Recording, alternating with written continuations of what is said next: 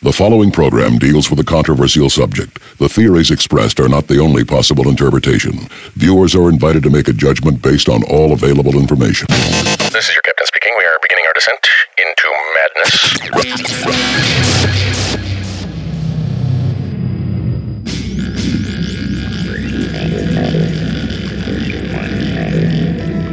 Open, open your, your, your mind. mind.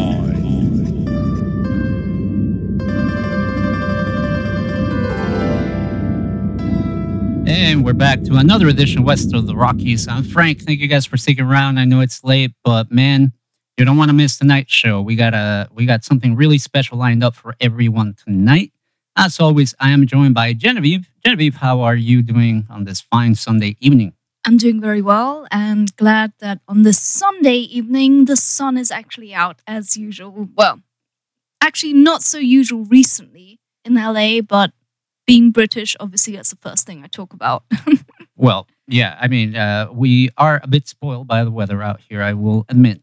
Uh, we hope everyone is having a great time and enjoying their weekend. If you're tuning in through the Ustream or the TuneIn app or the Live Me app, we just want to send a big hello to everyone. And uh, buckle up, folks. We have a really fun show coming up.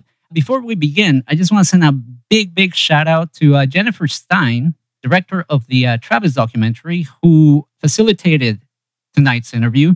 She is organizing the 49th annual MUFON Symposium that will be taking place July 27th through the 29th in Cherry Hill, New Jersey. So uh, if you're going to be out there around that time, definitely go check it out. They're going to have a great list of speakers, including Travis Walton, Ted Peters, Dr. Bob Wood, and of course, our guest tonight, Kathy Marden, who I will let Genevieve have the honors of introducing to our listeners tonight. Genevieve? All right. This is mainly taken from um, Kathleen-Marden.com. Kathleen is a leading researcher of contact with non human intelligence, an author and a lecturer. Educational background in the social sciences has shaped her interest in scientific ufology. Extensive research and investigation into alien abduction has convinced her that some abductions are indeed real. Her interest in UFOs dates back to September the 20th, 1961, when her aunt, Betty Hill, phoned her childhood home to report that she and Barney had encountered a flying saucer in New Hampshire's White Mountains. A primary witness to the evidence of the UFO encounter and the aftermath, Kathleen has intimate knowledge of the Hills' biographical histories, investigation files, and scientific interest in their sensational experience. This led to a journey of exploration, leaving no stone unturned to find answers through scholarly work, investigation, and social research. She's recognized as the world's leading expert on the Betty and Barney Hill abduction.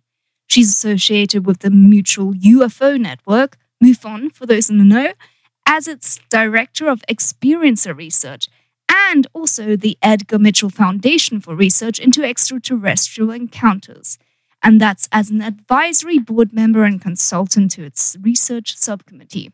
She was also the recipient of MUFON's 2012 Excellence in Ufology Award. She makes it clear that the opinions expressed by her are her own and do not necessarily reflect the opinions of the organizations of which she is affiliated with. Um, sorry, I think I said one too many words there. Kathleen is the author of five books, Three were co written with nuclear physicist and ufologist Stanton Friedman, who we've had the pleasure of interviewing before. And her new book, The Experiences Handbook, will be released in July. In addition to this, her essays have been published in other books, and in 2012, she spearheaded an extensive research project with Denise Stoner to identify little known commonalities among experiences. Now, this is really interesting. Do check out those um, lectures online. But more recently, she has completed her work on MUFON's Experiencer Survey, a comprehensive study on experiences, with Dr. Don C. Donderi. Her articles have been published in various magazines and on multiple websites. Kathleen has also given expert testimony on the Discovery, History, H2, National Geographic, and Destination America channels, as well as on several other documentaries and news shows. He's a frequent guest on radio programs such as ours and has lectured internationally. So, with that, my gosh, I'm extremely um, happy and proud to be able to welcome Kathleen Marden onto West of the Rockies. Kathleen, can you hear us okay? Yes, I can. Awesome. Thank you so much for taking the time to join us tonight. Like I said at the top of the show, the Betty and Barney Hill case growing up, it was right up there with the Travis Walton case and the Whitley Strieber experiences. Before we begin, I do want to start out with this question. Back in the uh, 80s and 90s, I do remember that the term that was used most commonly for this type of experience was called alien abduction. But I know you and, and many people nowadays are choosing to use the term uh, experiencer for somebody that has this type of uh, you know experience. Sorry to sound redundant. Can you tell me what is the difference in those terms and why why are people leaning more towards the use of the term experiencer? Well, the word abduction implies that it is a negative experience, that the individual is having this experience against their will and uh, that it is probably traumatic. This is not true of everybody. We have discovered that uh, many individuals are not having traumatic experiences. There are all sorts of experiences taking place, including non physical uh, entities uh, whom can be felt and whom, whom can be heard and uh, can give downloads of information to individuals. People who uh, are contactees, who are having uh, contact that they desire, and uh, meeting with these non human entities who are highly advanced and very spiritual, as well as those who are having uh, highly negative experiences, such as MILAB abductions and your classic type of abduction. It was interesting. I asked that question on MUFON's experiencer survey. The question was if you could end your experiences today, would you? And 71% said no, they would not end their experiences. So it's important that we differentiate between the different types of experiences that people have, in my opinion. Obviously, this phenomenon hit uh, very close to home for you. You are the niece of uh, Betty and Barney Hill, whose case just became like a worldwide news. Can you tell us, in your own words, just uh, a little bit of what happened to your uncle and your aunt and how did you process the information the first time you heard it? I, I imagined you were quite young. I was 13 years old when my mother received a phone call from my aunt Betty Hill, and I was home from school in the afternoon. And Betty told my mother that she and Barney had uh, had a close encounter with a UFO. Well, she used the word flying saucer, actually the night before when she and Barney were returning home from a brief vacation to Niagara Falls. They spent the night there and then they went on to Ontario and spent another night in Ontario. They were going to spend another night in Montreal, but they ended up deciding to drive home during the night, anticipating that they would arrive home at about two o'clock in the morning. They lived on New Hampshire's seacoast. So they were driving along, everything was going well. It was 10 o'clock at night when they finished their last snack in northern New Hampshire uh, before they uh, finished their drive home. And uh, as they were driving south, Betty spotted a new light in the sky. And my family was very interested in the space program and in satellites. And so she continued to watch it, wondering if it was a satellite. And as she watched it, it grew larger and larger in the sky and seemed to be following along beside Betty and Barney. They ended up stopping the car in uh, an area of New Hampshire called Mount Cleveland. There was a picnic area there. It was just south of Twin Mountain and north of Franconia Notch. And they got out, they looked at this thing with binoculars, attempting to identify what it was, and uh, they couldn't. It, it seemed unusual. Barney wanted to say that it was a plane. He didn't believe that UFOs could possibly be real, but he kept shaking his head and just was perplexed by the movement of this craft that uh, came back toward him very rapidly. He got back into the car, drove south through Franconia Notch, and as it came lower over Cannon Mountain, they stopped the car again by the old man of the mountain. Now, the old man's profile was 48 feet from forehead to chin.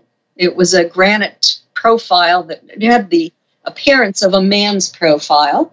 And they could see that that craft was one and a half to two times the length of the old man's profile and appeared to be uh, rotating and appeared to be lighted on one side. So uh, they got back into the car, uh, driving south. Barney wanted to get home. He didn't want to spend a lot of time looking at this thing. And as they were uh, driving through Franconia Notch, the craft started bouncing back and forth in the sky. This was very perplexing. They left Franconia Notch and came into a tourist area called Lincoln, uh, where there were motels and theme parks and that sort of thing. Uh, and at this point, the craft surged ahead and quickly descended to within about 100 feet of their car, forcing Barney to stop the car in the middle of the road. He opened the door, he got out, he'd left the car running, and he left uh, the interior light on. He looked up at this craft. Betty was looking up at it from the passenger's window. And as he was looking at this, he could see that it was disc shaped and it had a row of windows on the forward edge with blue white lighting. The craft then moved to an adjacent field and descended a little bit lower, and Barney followed it into that field with his binoculars, looking up at it. Through his binoculars, he could see between 8 and 11 figures dressed in shiny black uniforms who were looking down at him.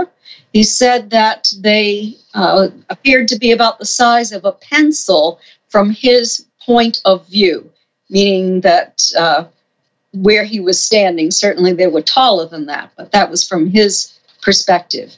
And uh, all of a sudden, all except for one of these figures moved away from this row of windows to a panel.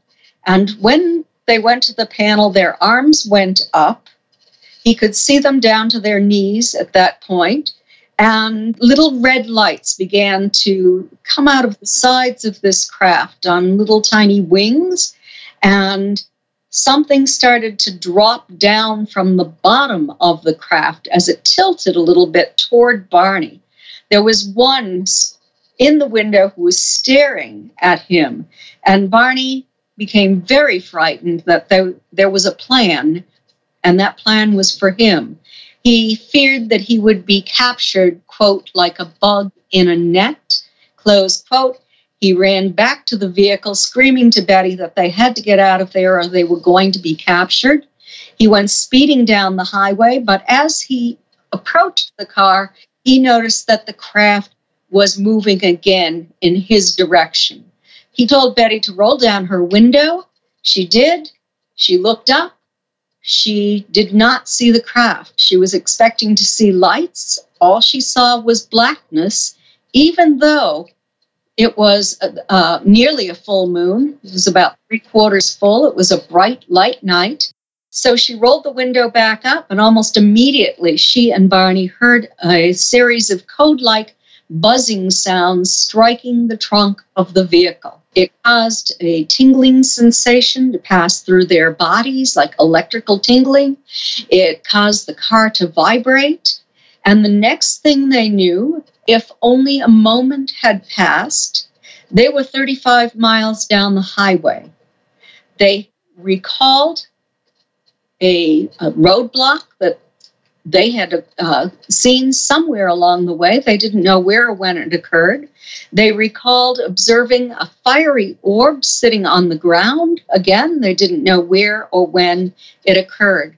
They heard a second series of buzzing sounds. And Barney uh, stopped the car in the road again. He moved it from side to side. He tried to make that buzzing sound. He wasn't able to do so. The buzzing sound stopped.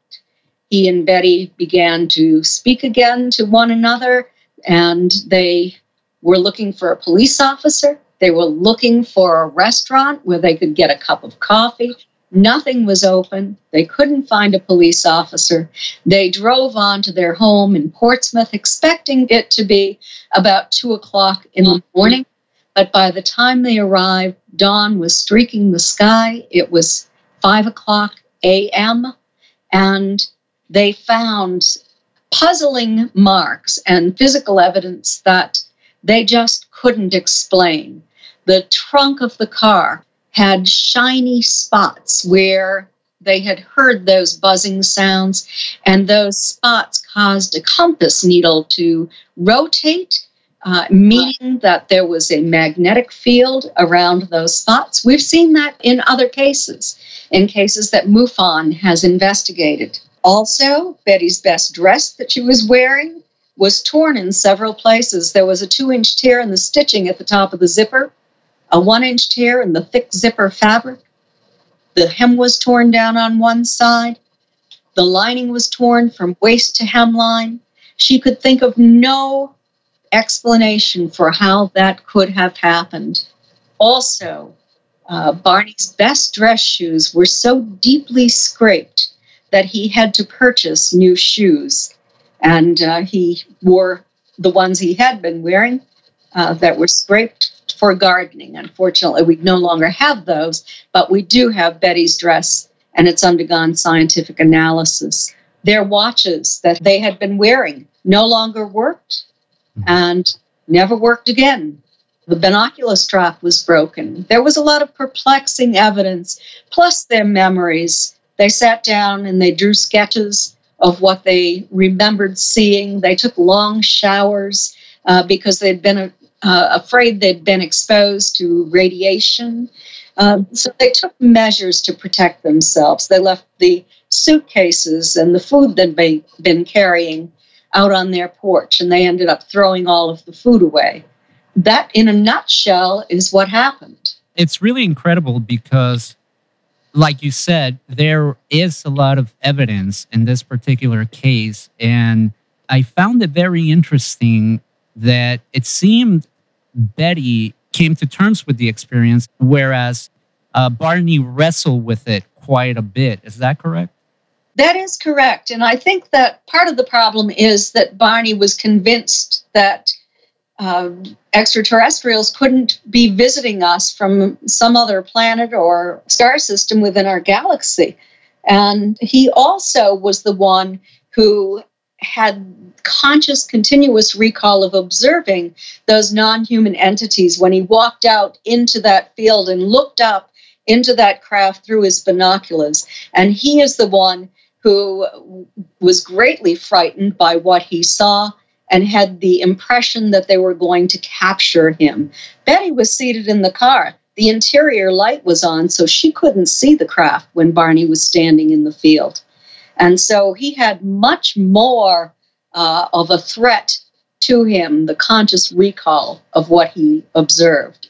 And Betty simply didn't have that. She was curious about UFOs after that and went to the Portsmouth Public Library, took out the first book she had ever read on U- UFOs.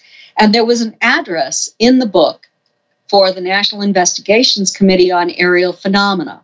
And she wrote to NICAP and wrote a letter describing what they had seen, the erratic motion of this craft. And she also wrote about how frightened Barney was, how he appeared to have uh, developed a mental block for some of this, and also that he had observed figures on the craft who were dressed in black, shiny uniforms. Another aspect of this that I find fascinating was the uh, tape of the uh, hypnosis session with uh, Barney. And honestly, for anybody that may doubt that Betty and Barney Hill experienced something otherworldly, I would encourage them to listen to that tape because it really blew my mind. I listened to it for the first time in a long time um, yesterday. And one of the things that stood out to me and that I wanted to ask you about is that, as you said, uh, Barney was a pretty smart guy. Under hypnosis, you can hear his internal monologue, I guess, as things were uh, unfolding. And you can hear him struggle trying to find a logical explanation, saying that he wished that he could hear a jet engine or something that would tell him that this was not otherworldly. And one of the quotes that really struck me is when he says, If there is a God, give me strength. Uh, yes. I know that he was, well, both Betty and Barney were church going folk. Um, yes. How did they handle this this crisis? Was this did this put their faith into question? And when you speak to other experiencers that um, maybe had a religious background, do you find that this is a, a major source of conflict in internalizing the experience, if you will? It did not have an effect on Betty's and Barney's religious beliefs. They were churchgoers, they were members of the Unitarian Church. They continued uh, in their fellowship with the Unitarian Church and were envoys to the United Nations through their church. So they were very active, active in the couples club. They went to church on Sundays. So this did not impact their religious beliefs, but I believe that this experience, well, I know that this experience, according to my research, tends to make people more spiritual. So they can have their religious beliefs, but they also develop a kind of spirituality and also a different perspective of themselves and who they are, not as uh, no longer as citizens of uh, New Hampshire or people who are nationalistic, but people who are citizens of the world. And, and that's the way they began to view themselves. Wow, it's almost what you hear astronauts express when they come back to Earth after being in orbit for a while that they have like this, you know, more like we're, we're a whole human family, if you will and that that is really interesting. I've spoken to people that say that, for example, aliens are not to be trusted. Some will say that they're demonic entities, et cetera, et cetera, based around a very uh, Christian centric view. How would you explain this phenomenon to somebody that maybe has those prejudices, if there is even a way to do that? I have studied and all aspects of this, interviewed individuals who are having all sorts of different experiences along the spectrum from what you might consider demonic, uh, all the way to what you might consider angelic. So uh, I think that because of the interdimensional nature of all of this, and because uh, there are certain paranormal uh, aspects to this as well, uh, it's difficult for a lot of people to understand. I have uh, a team of 20 of us at MUFON, and 18 of those individuals interview experiencers on a day to day basis, people who come to MUFON and ask to speak to a member of the team. And so we've collected a great deal of information and evidence. I've probably personally interviewed well over a thousand experiencers over the past 30 years. And there are all sorts of experiences that people are having. And uh, unfortunately, there are those who seem to be psychologically stable, who sort of have their minds abducted in a sense, where every time they close their eyes at night, they are in some kind of alien realm with these highly negative entities. There are people who are uh, being raped by these highly negative entities. There are people who are being taunted, but that's a small percentage. That's about 10% according to my statistics. Gotcha. We have the, the greater spectrum of individuals who are experiencers who are not having what you would call a classic abduction. But we have those who are continuing to have classic abductions. As part of the study that I did with Dr. Donderi, we were able to identify those who have UFO abduction syndrome. And they had uh, an array of characteristics that were highly statistically significant. And I'm going to be talking about this at MUFON Symposium. We're going to reveal all of that information. So I hope that if people cannot go there, they would be able to go to MUFON, and there is a way that they will be able to live stream the information and also, there will be DVDs for sale at MUFON's website after that. So, there are a number of different ways to be able to obtain this information. Plus, I wrote a 50 page paper on it that MUFON is going to sell in their proceedings. But uh, it's fascinating information. And we move on. We find people who have developed the ability to heal, people who have been healed, and uh, people who are having highly positive experiences. But the message uh, for those who have both positive and negative, and those who have positive experiences, eliminate that 10% with the very negative experience. The overall group uh, is receiving messages. And we left an open ended questions uh, both on FREE study and on MUFON study. And that what we have found across the board is that people are being informed that these non humans are here. They've been here for a long time. They have assisted in our development. They are concerned because our scientific technological development has outweighed uh, our spiritual development and they feel that we need to develop spiritually or we are at risk for destroying ourselves and, and our planet through nuclear warfare or through an environmental disaster. Those are the two strongest messages that I'm hearing. And what do you think their um, intention is, at least of some of these um, extraterrestrial beings? Um, and also what specifically did Barney and Betty encounter once they entered the craft?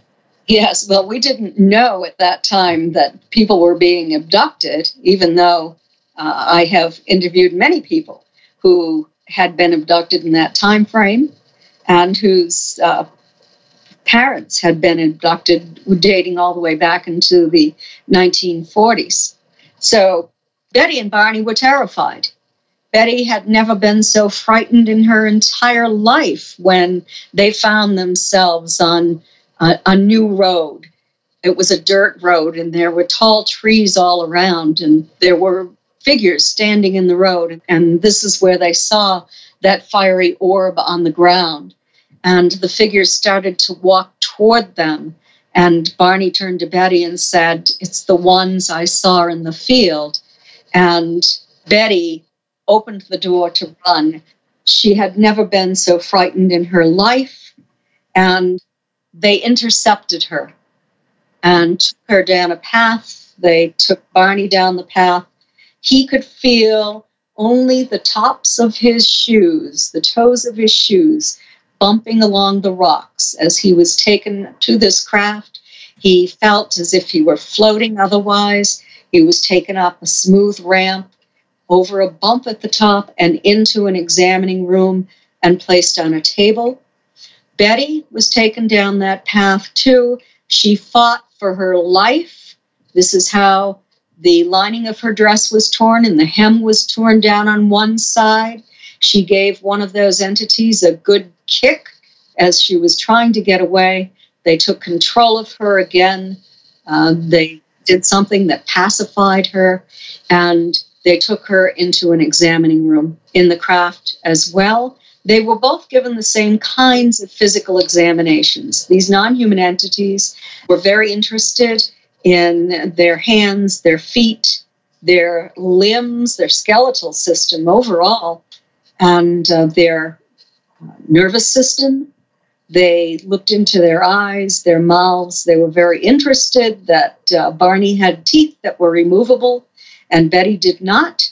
They looked into their ears. They took skin scrapings, skin samples, hair samples, a number of samples. They inserted a needle into Betty's navel that was so frightening that and so painful that Dr. Benjamin Simon had to end the session early. And uh, she recovered after that and began to trust this one that she called the leader. We now call him the escort, and uh, he's the one who can uh, telepathically communicate with the human being and comfort that person. Uh, throughout a person's lifetime, they will have multiple contact with that individual who takes away their pain and comforts them. So uh, Betty was left in the examining room with him while the doctor, or the one she called the, the uh, examiner, went into the room with Barney. He did all of the things that I described, except for the needle in the navel. They took a sperm sample from Barney. And when Betty was left alone with the one that she called the leader, uh, she said to him, I know you're not from around here. Where are you from? And he produced this sort of three dimensional map that was uh, said at times it was almost like looking out of a window. There were stars of different sizes and colors on this map. And uh, Dr. Simon, under hypnosis, gave her the post-hypnotic suggestion that if she could remember that map, that she should draw it. She did go home, and over the next couple of weeks, she completed it and took it back to his office. It was published for the first time in the first book that it was ever written on their case. And uh, a brilliant woman from Ohio, Marjorie Fish, was able to finally, after several years, identify the stars on that map. The Earth was, uh, the, the Sun, I should say, was on the map. And also there were 15 other stars. And two of those stars that Marjorie Fish believed were the base stars were Zeta Reticuli 1 and 2.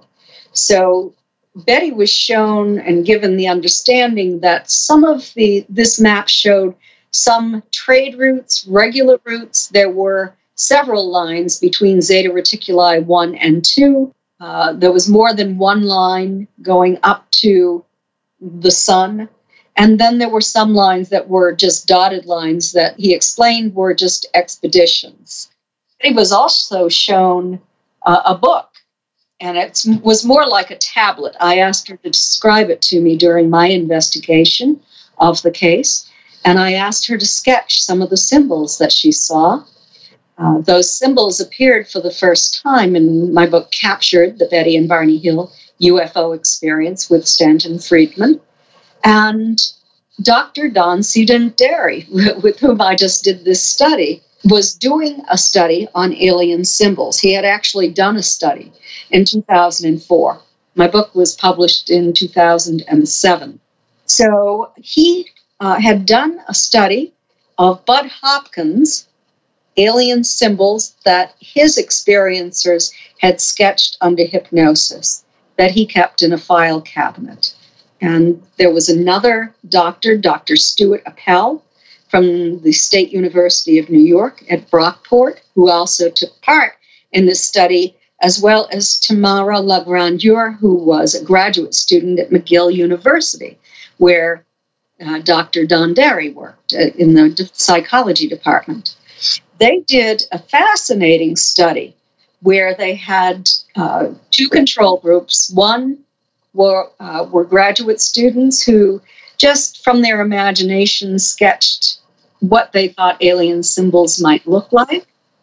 Uh, there was also another group of graduate students who were hypnotized and given the suggestion that they went on to an alien craft and they saw symbols on the craft and they were to sketch the symbols. And then, of course, we had that third group who were Bud Hopkins experiencers. All of those symbols from the three groups were uh, photo onto identical paper, and they were all given to Dr. Don Deri's graduate students. And those students did an analysis. And what they discovered in the end is that Bud Hopkins experiencers symbols were very, very much alike, but very different from the symbols both groups of graduate students had sketched. And in the end, the researchers uh, stated that the similarity of the symbols among those experiences first indicated that alien abduction might be real. So that was a major study. But then Dr. Donderi saw Betty's symbols and decided to compare those to the symbols of the graduate students and to Bud's abductees and discovered that Betty's symbols were very, very similar to the ones uh, that Bud Hopkins abductees had sketched, although there was no way that they could have shared information. That really blows my mind. Speaking of studies, even just this last uh, week, I think I read another um, article that was published. Uh, there are attempts to try to explain phenomena like this. And for a while now, it seems that a lot of people in the scientific community like to attribute these experiences to things like night terrors. However, if these were merely night terrors, uh, we wouldn't have these cases where people actually have evidence of something happening, like in the case of Betty and Barney Hill. So we can't just say that these are night terrors that people are having on a nightly basis. Yes, that is that's very true. And uh, sleep paralysis has been offered up by uh, skeptics in order to explain all alien abductions or alien contact.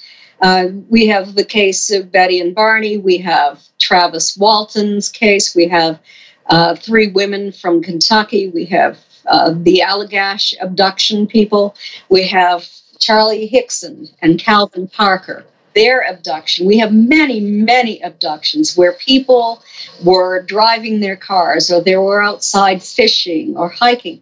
We have um, cases where there are radar reports of the of craft being seen on military radar, such as in Betty's and Barney's case, where it was seen on two at two radar stations, one at Pease Air Force Base and one at the North Concord, Vermont radar station.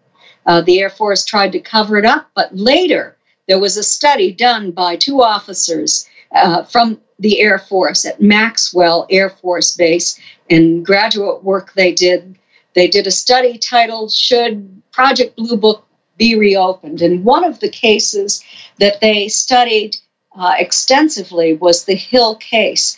And they made the statement that those uh, trackings on the radar were bona fide objects, uh, aerial phenomena. It was not birds, it was not weather phenomena, uh, it was not ground clutter. There was something really there.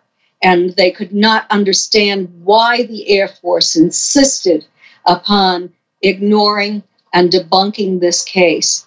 But they also mentioned that when it went public, and I need to say it was as the result of a violation of confidentiality, but when it did go public, the Pentagon had so much interest in it that the Hills file was sent from Wright Patterson to the Pentagon. There is a lot of evidence of wow. people who have been taken. I asked two questions on MUFON's experiencer survey that I want to discuss.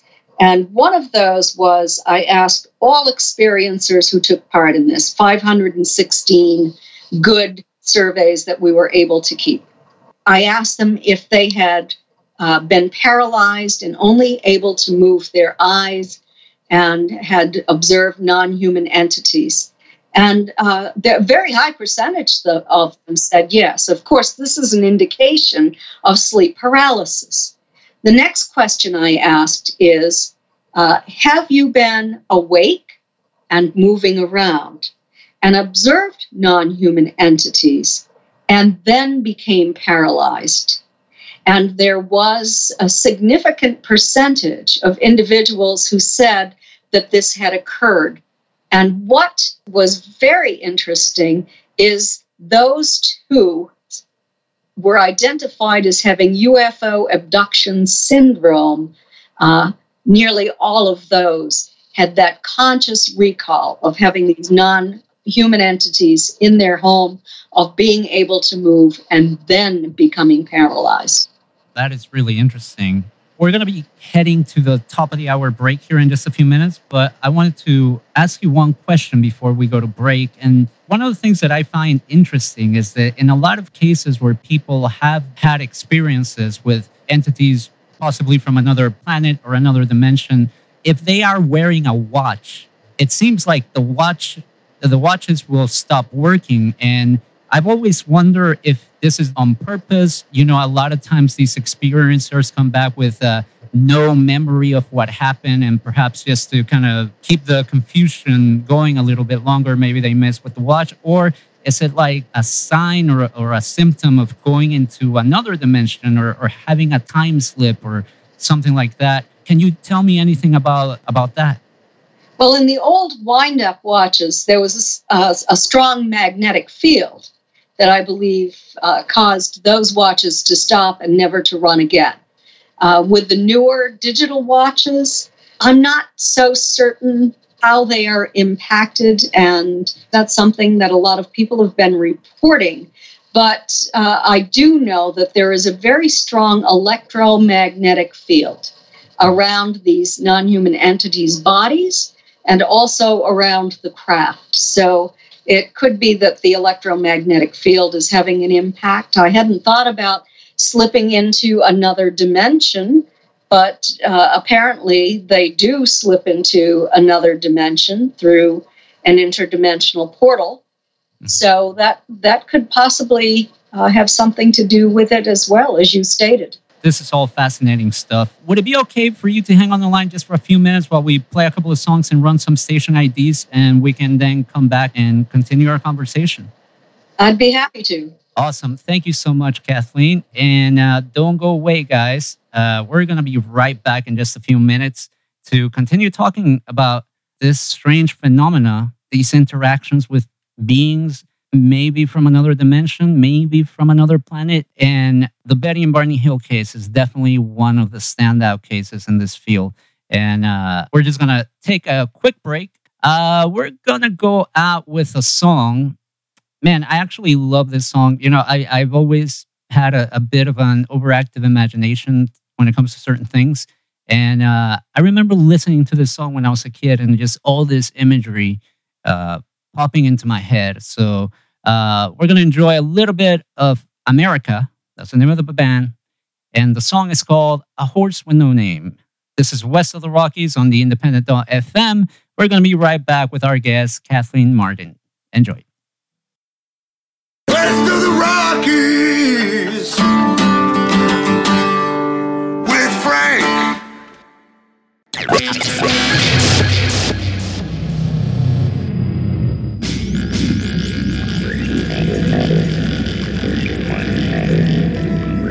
Open, open your, your, your mind, mind.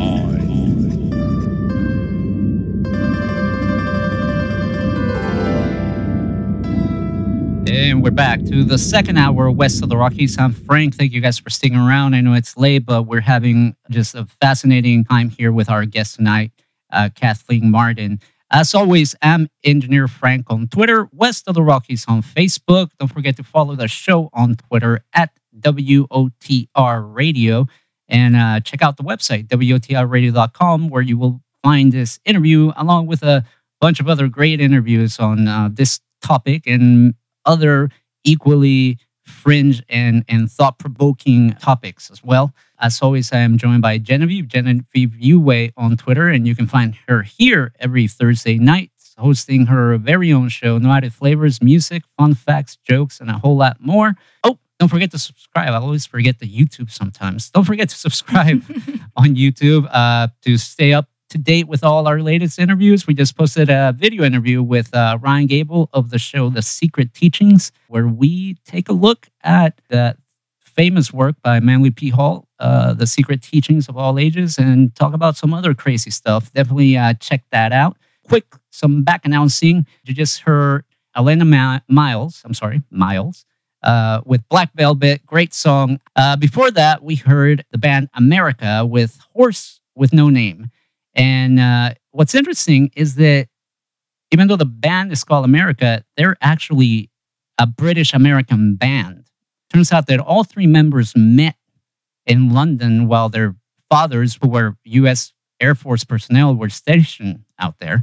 Uh, and they decided to uh, to get a band together. And the uh, writer of the song, Dewey Bunnell, who passed away in 2011, if I remember correctly, uh, wrote this song about his uh, childhood travels through the Arizona and New Mexico desert when they were living out there near the uh, Vandenberg Air Force Base. So there's some interesting factoids for everyone.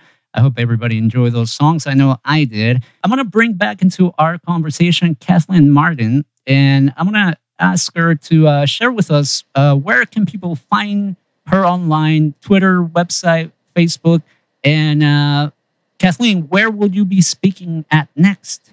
Okay, well, first of all, let me give you my social media name. It's just Kathleen Marden. When I go to social media, it's generally uh, Facebook that I go to. But I also have a website where I keep all of my important information. It's Kathleen with a K hyphen or dash Marden, M A R D E N dot com. You'll see my upcoming events, lectures, and you can purchase autographed copies of my books there. There are also a lot of free articles that you can read. So go there if you're interested in seeing if I'm going to be speaking near you but uh, I'm going to be this coming week. I'm leaving on Wednesday actually for the Roswell UFO Festival, and I'll be doing two presentations there and I have a vendor table at the museum. And my co author on three books, Stanton Friedman, will be there with me. This is a big event for Stanton because he'll be 84 years old this month, and he is going to be retiring. So this is going to be a big retirement party for Wow. him. It should be a lot of fun. And then later on this month, on uh, the 27th, 28th, and 29th of July, I will be speaking at the MUFON International Symposium in Cherry Hills, New Jersey. You can go to MUFON, M-U-F-O-N dot com and click on the link for the symposium. It's also on my website under my events, a clickable link. And this is very exciting to me uh, because there are people that I want to hear and I want to meet, such as Louis Elizondo, who was the Pentagon chief for the investigation of UFOs. And I'm sure everybody's heard about the Tic Tac UFO and how credible this sighting is. He is going to be speaking live about that. He's our keynote speaker on Friday evening. We have two sessions on Friday during the day that are absolutely free to the public, where you can hear Dr. Lynn Kitei talk about the Phoenix Lights and Travis Walton talk about his experience. Travis will also be speaking at the symposium.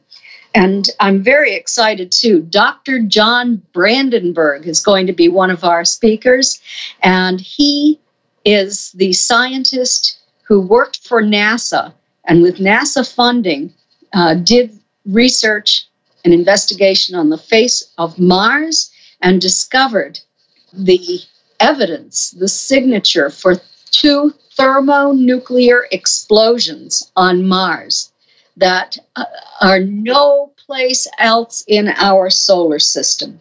So that should be very interesting. Nick Pope will be there, originally from Great Britain, and worked with the British uh, investigation group on UFOs for the government. We also have Randolph Nickerson, who is the investigator now and filmmaker of a wonderful documentary on the Ariel school event in Zimbabwe oh, in Oh, wow. 1994. Dr. John Mack originally was one of the U.S. investigators on that. And Randy Nickerson is going to have Selma Siddick with him. She was one of the school children who had these non human entities communicate with her when they came off this craft. And some of these children have had continuing events with these non human entities. I don't know if she's one of them or not, but I'm dying to find out. So we have a very good lineup of speakers. There are many more, and you will be able to read all about them at MUFON, M-U-F-O-N dot com. Uh, if you are an experiencer and you're interested in attending a workshop, I will be hosting two workshops on Saturday morning and Sunday morning. So uh, there are lots of things to do, side trips, and a lot of education. Definitely a lot of a lot of fun for people to check out. Visit uh, Kathleen's website, and uh, if you're going to be close to where these events are happening, I definitely urge you to go. I would if I was there. Um, Kathleen, real quick, you mentioned uh, Stanton Friedman, and he has done some amazing work. I mean, I think uh, a lot of us have seen uh, his his documentary "UFOs Are Real," and uh, Yes. he has been a constant voice in this movement uh, for many many years. And as you mentioned, he- he's getting ready to retire. I mean, it's crazy. I grew up watching him on TV back in. Um, there was a show called Sightings, and I quite remember he was one of the prominent figures there. When did you first connect with Stanton Friedman, and how did you guys complement each other's work? Well, I met Stanton many, many years ago. I've known him for at least 30 years. I met him, I believe, initially through my Aunt Betty. I could be incorrect on that. He and I were trying to figure out when we first met. We only know we've known each other for a very long period of time. But uh, when Betty died, I had been investigating her case for many, many years. She passed away from lung cancer in 2004. And I had, uh, by 2005, uh, written most of this book, captured the Betty and Barney Hill UFO experience. But there was one section that was missing, and that was the investigation of the star map.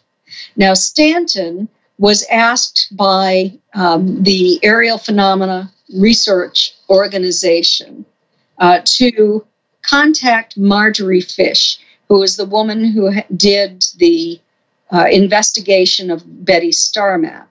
He was asked to authenticate the star map uh, by finding scientists who could vet Marjorie's work and also to vet Marjorie himself to see what kind of person she was. He was highly impressed with Marjorie. She said that he said that she could communicate much better with scientists than she could with the general public. Uh, she was a genius, a member of Mensa. And uh, so he did find scientists who were willing to vet Marjorie's work. It also went through a computer analysis at Ohio State University. And all of these analyses said that her work was accurate. So this was really important uh, because there were no computers back in those days that were accessible to Marjorie. Uh, she had to go to the university. She had to sit in the library of the astronomy department and uh, hand copy all of the distance data from the catalogs. She then took that distance data home uh, with all of the types of stars that uh, were listed. And she used monofilament line and beads of different sizes and colors in a frame uh, to construct these 23 models that she made looking for the star system that, that Betty had spoken about. And still, she didn't have a match in 1972. Uh, there was uh, then that she was able to get some um, updated information. Three stars on Betty's map had not been discovered, but they were discovered then. Some of the distance data changed, and so she was able to put all of this together, rearrange some of these stars, and then she had a match for Betty's drawing. And Marjorie thought that she would have many matches initially. But in the end, she had only this one. And there were very special properties about this too, because all of the stars on Betty's map that were connected by lines were believed to be sun like stars, although only 5% of the stars in that section of our galactic neighborhood were sun like stars. The chance of this happening uh, was estimated to be anywhere from one in a thousand to one in 10,000. Uh, just by chance. So, this was really remarkable. There were a lot of scientists who were interested in this work. And then there were a few others who were debunkers who uh, believed that Betty could have thrown marbles into the air and somebody could have found the star system. Nobody's attempted that, though. That's pretty incredible. When Betty and Barney were up in the UFO, they were subject to medical tests, essentially did they uh, you know have any ideas why or do you have any ideas why would extraterrestrials or, or these entities be taking these uh, or conducting these seemingly medical tests on human beings? I know other researchers have speculated that there is some type of uh, breeding program or a, an alien human hybrid program going on. Is this what you found through your research as well well, Betty and Barney thought that they uh, had taken them and the medical interest in them was to determine the difference between human bodies and their bodies. I think that Betty and Barney were incorrect because it's pretty obvious that they were set up to do these medical examinations on humans, and it appears that they had done them in the past. And it, um, it does appear that a certain percentage of experiencers and abductees are um, taking part, uh, often unwillingly, in these genetic studies. These children or uh, fetuses are being uh, grown in artificial wombs on craft. They uh, come to the point where they can be taken out of these tanks and uh, be raised somewhere. I can't imagine raising them on one of the little models, but probably at a, huge space station or maybe on another planet. Uh, and uh, there's been a little bit of speculation that uh, they're concerned about the possibility that if we continue on the path we're on, we could destroy this planet. Uh, they would have samples of, of human DNA it's also apparent that they're attempting to upgrade humans. And there are children being born along the family lines of these abductees. And many of these children have very special characteristics. They're extremely uh, intelligent, they tend to be empathic, uh, they tend to be a little psychic.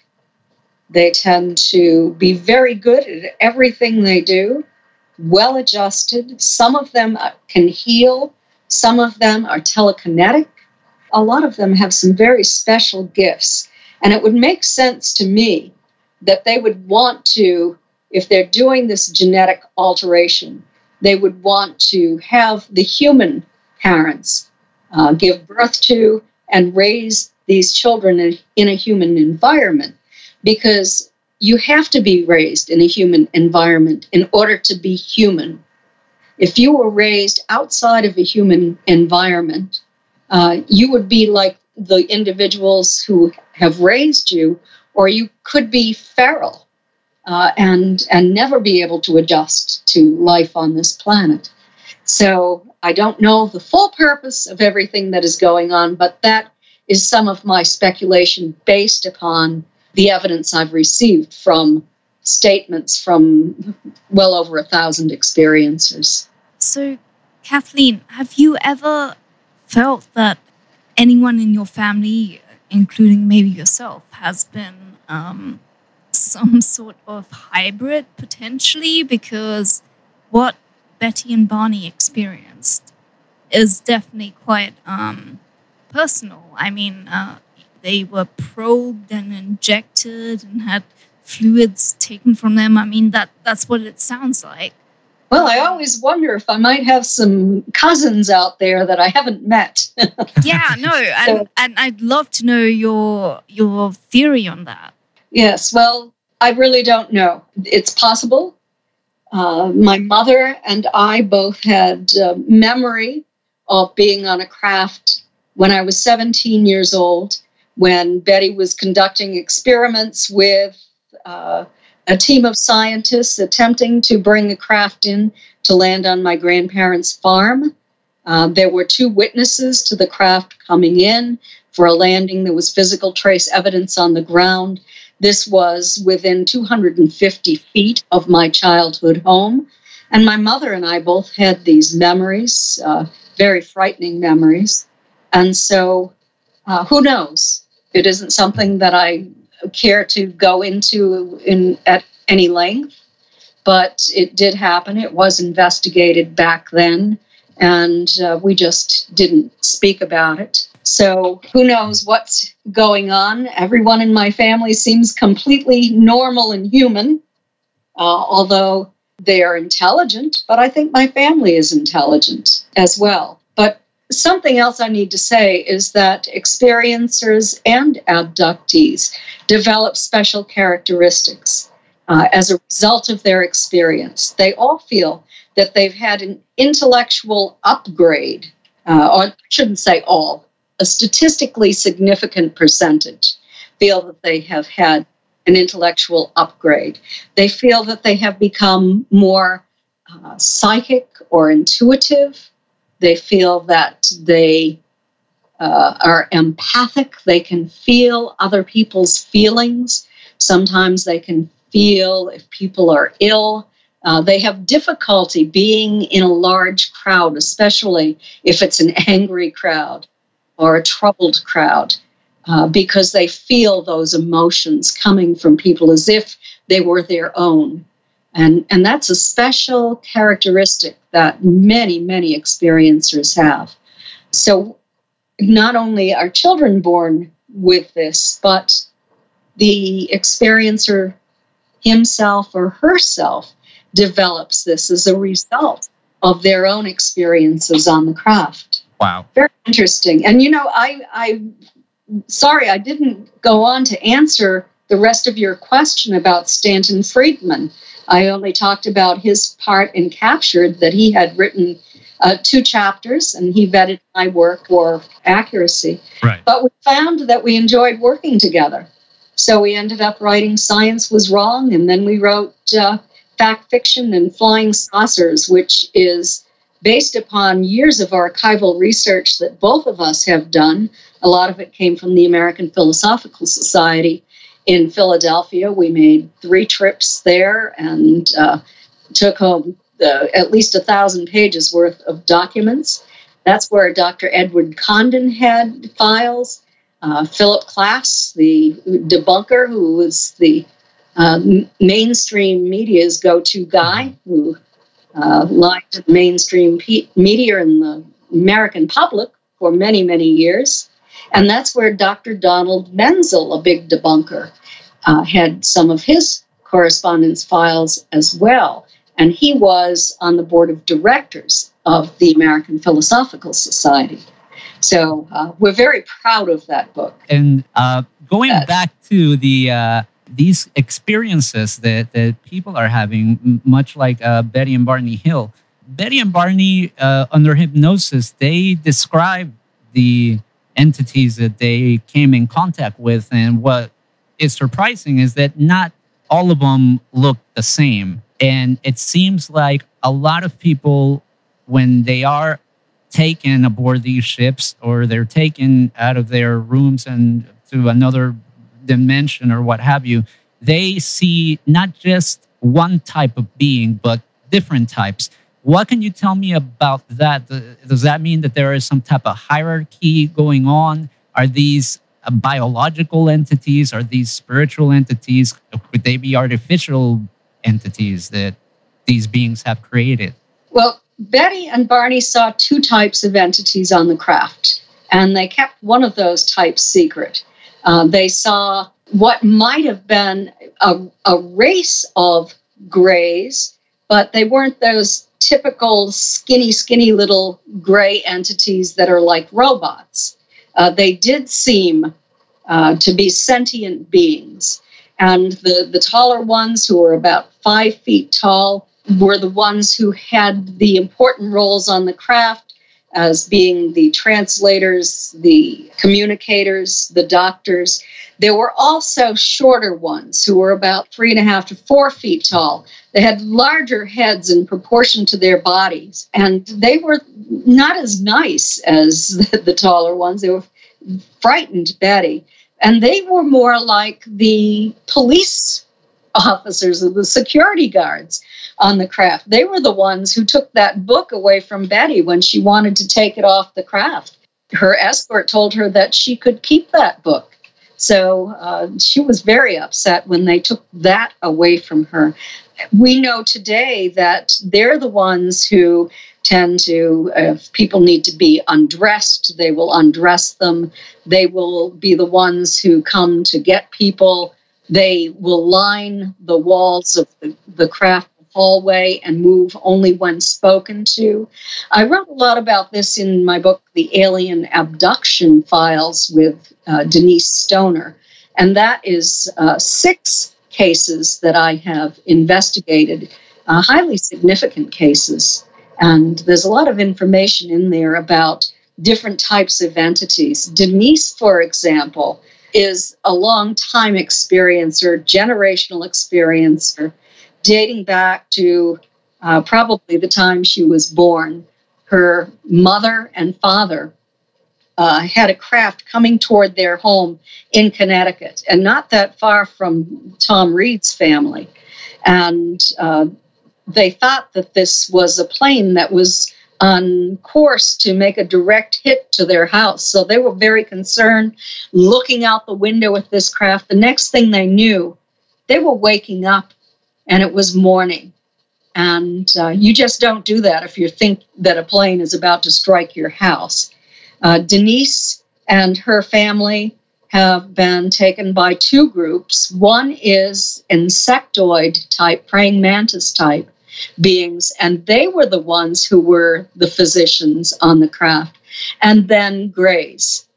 And then two types of grays the taller gray, like Betty and Barney saw, and the shorter gray, who may not be sentient beings. They might be biomechanical or, or cyborg.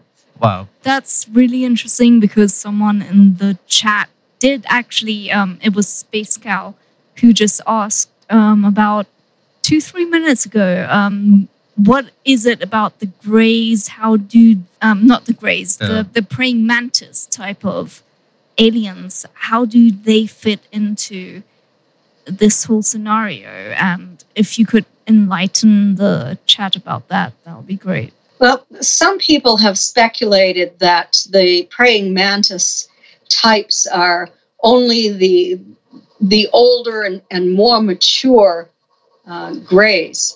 And some people actually mix up praying mantis types with tall grays who are five and a half to six feet tall. So, you know, if you look at them closely, and I've never seen one, but uh, the way Denise described it is that their skin was modeled, that it was kind of a tan or uh, yellowish color with brown modeling, uh, eyes that were vertical on the face, very large vertical eyes, and uh, very intense, communicated telepathically, but the physicians, the doctors. It, in the, another case that I wrote in the book, the, the case of the Reed family, Tom and Matthew Reed, his mother and his grandmother were all taken. Uh, they first lived in uh, Western Massachusetts and then moved to Connecticut to try to get away from this.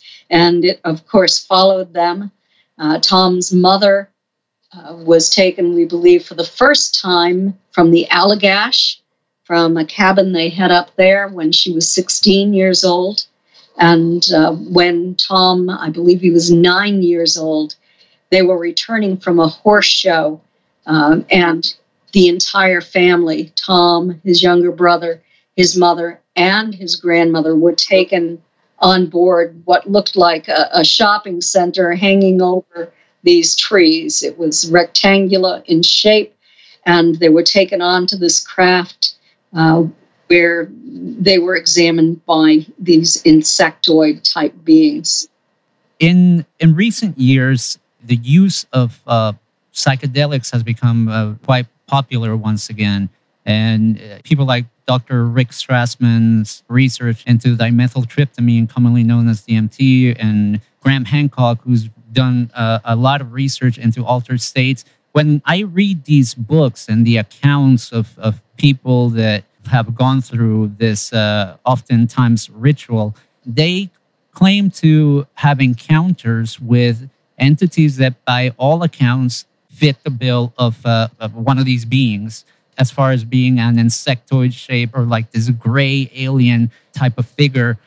What do you make of that? Have you looked into that yourself? And uh, are are we dealing with the same entities here, just uh, different ways of coming in contact with them?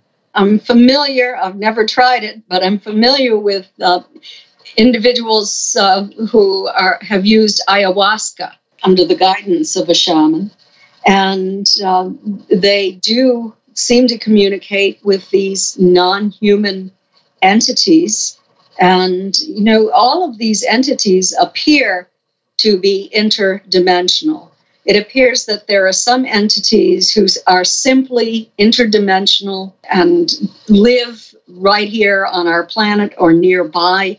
We simply do not see them except for if there is a, a, breach in the fabric between our dimensions and you know that bubble or whatever you want to call it. Uh, there are also um, the interdimensionals who are probably coming here from other planets who might use interdimensional technology to open these portals uh, into experiencers' homes, for example, to take them through solid surfaces.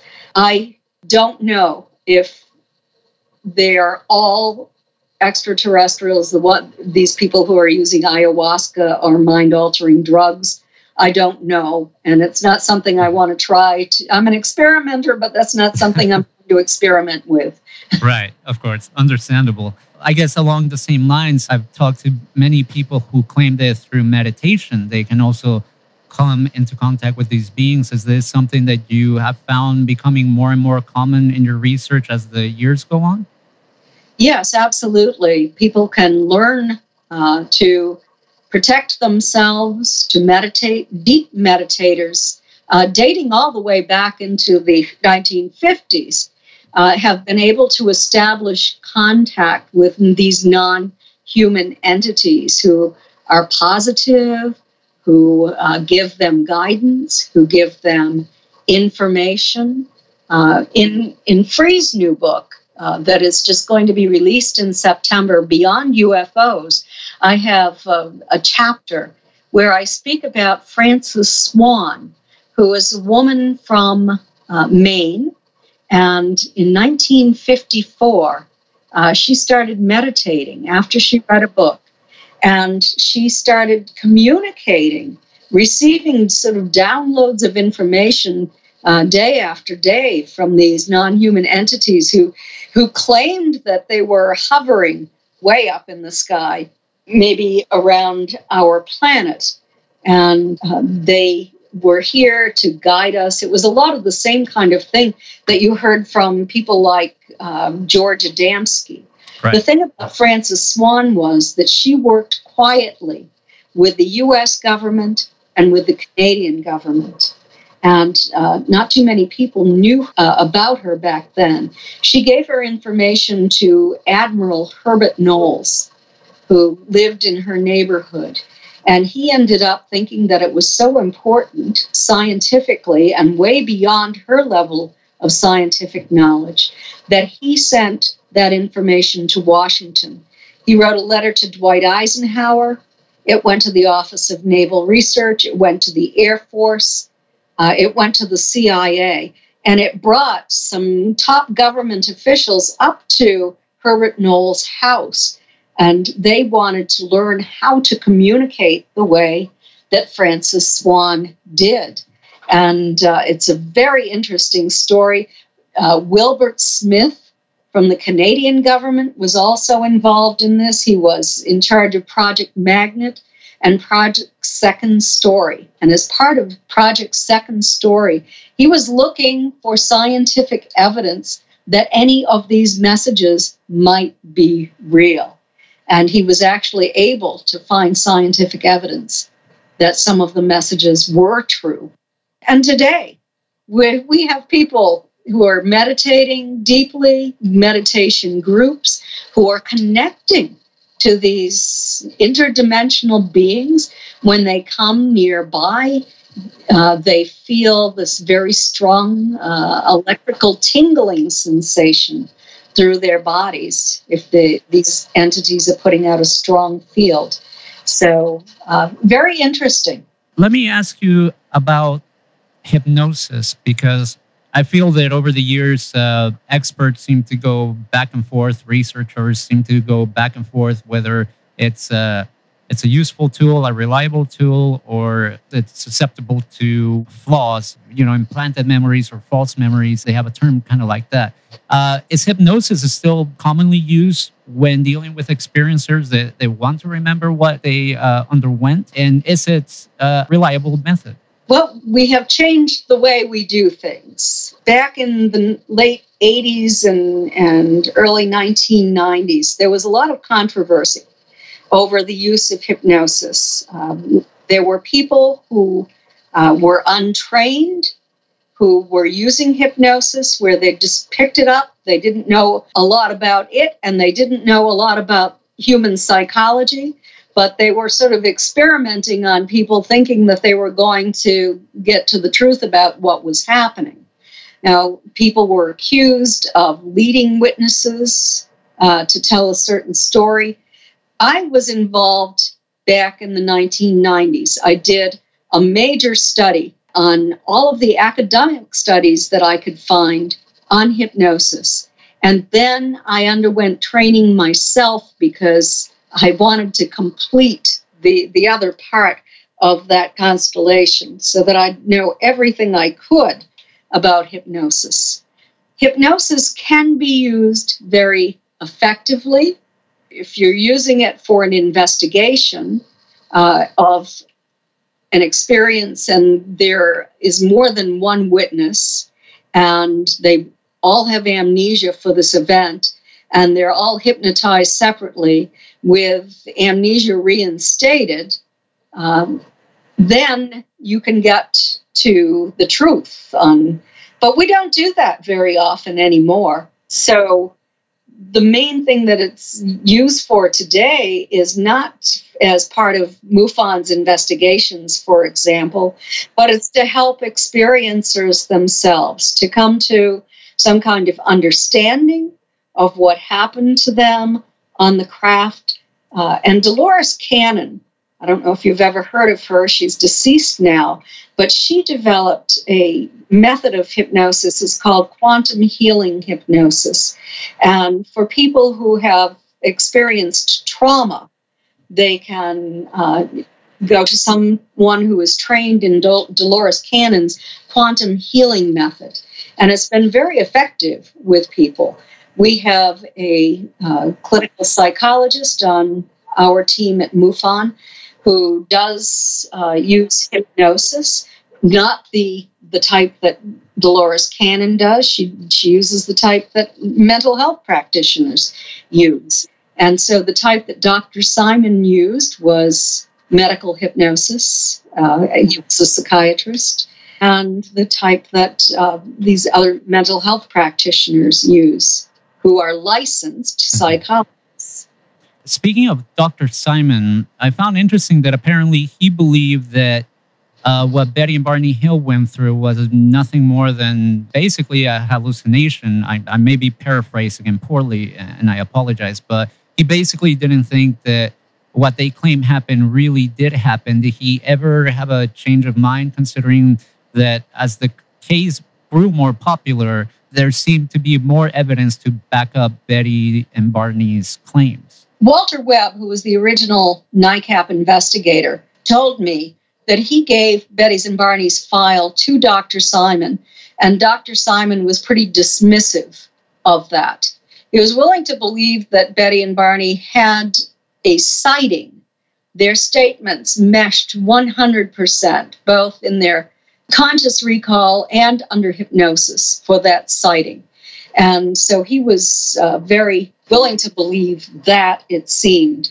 But he was attempting to convince Betty and Barney that Betty had had a series of five dreams and that she was only restating her dreams under hypnosis, and that Barney had somehow, even though he hadn't read her dreams or heard all of her dreams, he had somehow picked up on this and he had simply confabulated this abduction experience under hypnosis. That was one of the major uh, things that I wanted to investigate for my book, Captured the Betty and Barney Hill UFO Experience.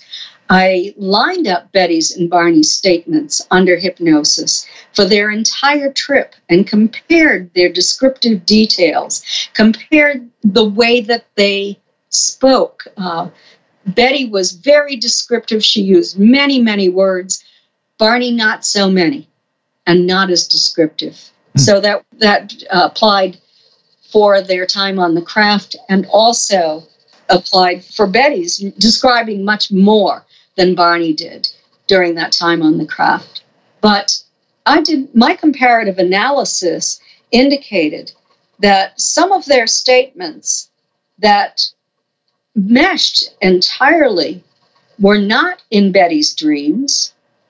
And some of the information in Betty's dreams was contradicted by Betty's and Barney's separate statements under hypnosis. So it's all in the book, but it led right. me to believe that they had a real experience. Yeah, absolutely. I, I think that this is maybe quite a big question, but when it comes to disclosure regarding especially the US and a lot, you know, of what the US citizens have experienced in the past years, what's the best way to go around disclosure? Do you think it's a good thing to let people know what's happening, or do you think that actually the government is doing us, us a favor by kind of like keeping it on the down low just because it's too scary? Well, I think the government is taking a look at this again and uh, judging human behavior based upon the information that uh, was released as a result of a Freedom of Information Act that uh, request that Luis Elizondo made. Even though he was the Pentagon's chief for the study of UFOs, uh, he had to have this uh, secret information released to the public in order to present it. And with the Academy to the Stars um, of Arts and Science, I I think that is a huge step forward because we have highly credible government officials, former government officials of high standing, the mainstream people, and they are saying that this is real and they're showing the evidence of this. And the American public seems to be accepting it just fine. I mean, nobody's jumped off the top of a tall building or off a bridge. Uh, it seems that most people know that this is real. And my last question I know we, we've reached the end of the show, but I just want to ask you this uh, for anyone that may be listening and they feel, they think, or they, they have memories of having uh, an experience similar to those that we have discussed here tonight, what can they do? Where can they seek help? Uh, do they reach out to you? Do they reach out to MUFON? What, what would be some of the first steps that someone can take? If they find themselves in that position? Well, right there in California is Yvonne Smith from CERO. So I wanted to mention that first. Also, Barbara Lamb, who is a psychotherapist, family therapist, uh, who lives in California, is having support groups, and Yvonne Smith does. And uh, Opus, O P U S, is another group who have support group meetings uh, so you have many resources in California. But if you would like to speak with somebody on MUFON's experiencer research team, then go to MUFON's website at www.mufon.com. Uh, scroll down on the main page to Experiencer Research Team. There's a clickable link there. It takes you to our page. You can see some of the members on the team and read about them. And there's a clickable link up at the top that will take you to the Experiencer questionnaire. This is different from the 118 question survey I was talking about earlier. The questionnaire uh, is just true and false. There are only 30 questions. Uh, it's sort of an icebreaker. It has some of the commonalities that experiencers share. Uh, and by filling that out, you will give your contact information, and a member of my team will write to you via email first to try to set up a telephone call or a Skype interview. And uh, they are non judgmental listeners. They can give you help, they can give you guidance. We do have a list of vetted uh, psychotherapists, hypnotherapists, and we have support groups that we can make referrals for um, in the United States, in Canada. We have some in Australia. We have uh, some in Europe as well. So that we can make referrals to. And uh, of course, you enter into a private contract with these professionals. Uh, that has nothing to do with MUFON. Uh, but we do supply a list of people that we know uh, are credentialed. And so you won't end up with somebody who is just going to practice and might harm you. That is uh, really uh, useful information to, to know, definitely. Kathleen, I feel like the time just flew by. Uh, before you go, can you just remind people one more time about your website and your social media so they can find you online? Oh, I'd love to. Uh, my website is Kathleen with a K, K A T H L E E N dash Marden, M A R D E N dot com. I'm also on Facebook, uh, and you can find me on LinkedIn and Twitter. I know I don't write anything on Twitter. I go occasionally to LinkedIn, but all of my information is usually on Facebook, and I generally visit Facebook about once a week. Nice. But you can go to my website, and all of my updated information is there. Very cool. Thank you so much, Kathleen. What can I say? This has been a very informative uh, interview and fascinating at the same time. And we hope that uh, we can have you back again in the future. Yeah, and we hope to meet you at one of the upcoming conferences. Yes, that would be terrific. I'd love to meet you. Awesome. Thank you so much, Kathleen. Please enjoy the rest of your night. And uh, what can I say? We had a great time speaking with you. I had a great time too, and thank you for having me on. Awesome. Thank you so much, Kathleen. That was Kathleen Marden. And uh, boy, this was a, a, a great interview. Uh, the Betty and Barney Hill case was, as I said at the top of the show, one of the, the most fascinating cases for me growing up. And uh, she, being the, the niece of Betty and Barney Hill, she was as close to that as anybody can be without having to experience it like Betty and Barney Hill, I feel. Honestly, I admire her passion to continue to tell the story because Betty and Barney aren't around, unfortunately, nowadays. And she is uh, Carrying the torch. perpetuating their legacy, I guess.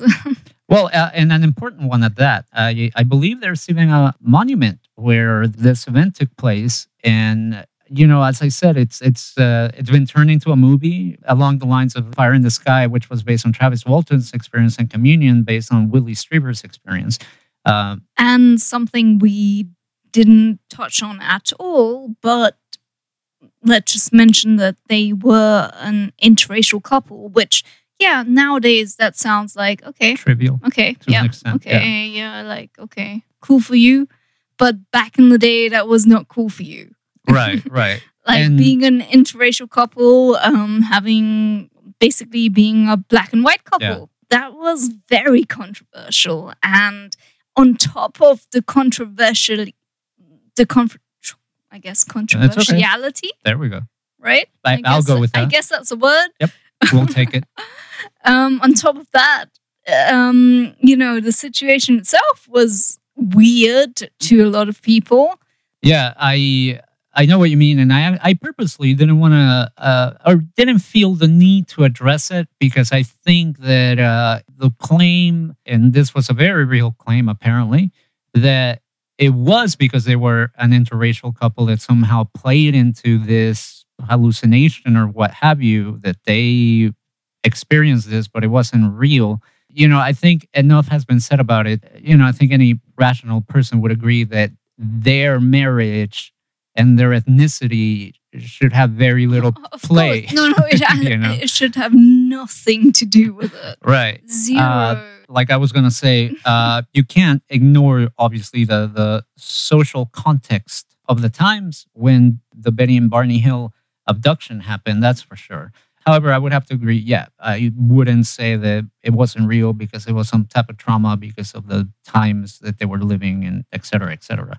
It, it's a fascinating case with plenty of evidence, and I mean, to this day, it still captures the uh, attention of a lot of people. And you know, we'll see. Hopefully, we can uh, have oh, early Fourth of July firework in the background if anybody caught that. Uh, yep, and another Oh, one.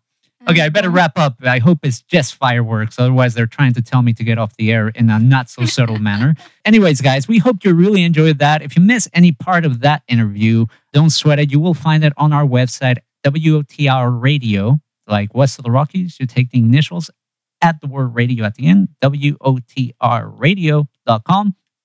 You'll find it there. You'll find it on iTunes and you will find it on YouTube. So don't forget to subscribe to make sure you get the notifications of when all this stuff gets posted. That being said, as always, I'm Engineer Frank on Twitter, West of the Rockies on Facebook. Don't forget to follow the show on uh, Twitter at WOTRradio.com. Subscribe to the YouTube, youtube.com forward slash WOTR radio. Uh, as always, I've been joined by Genevieve, Genevieve Uway on Twitter. You can find her here every Thursday night, 7 to 9 p.m. Pacific time, hosting her very own show, No Added Flavors, music, fun facts, jokes, and a whole lot more right here on the Independent FM. Man, someone just asked that was an actual shooting right and and, and I'm, I'm i'm looking at them i'm like i don't know it's Let's la it's not. it's Yeah. it's la I, you can never tell. know. Yeah, yeah, it's always 50 50 around here. Uh, that being said, take care, be safe, God bless, don't do anything too crazy. We want to see you back next week, and we're gonna go out with, well, Ghost just came out with a new album a few weeks back. Uh, it's a pretty cool album. And this is, I think, my favorite track off of that album. It's called Faith. Enjoy it, guys. This has been West of the Rockies. We'll see you next week. Take care. Till then, bye bye. bye West of the Rockies with Frank the Engineer on the Independent FM, Los Angeles.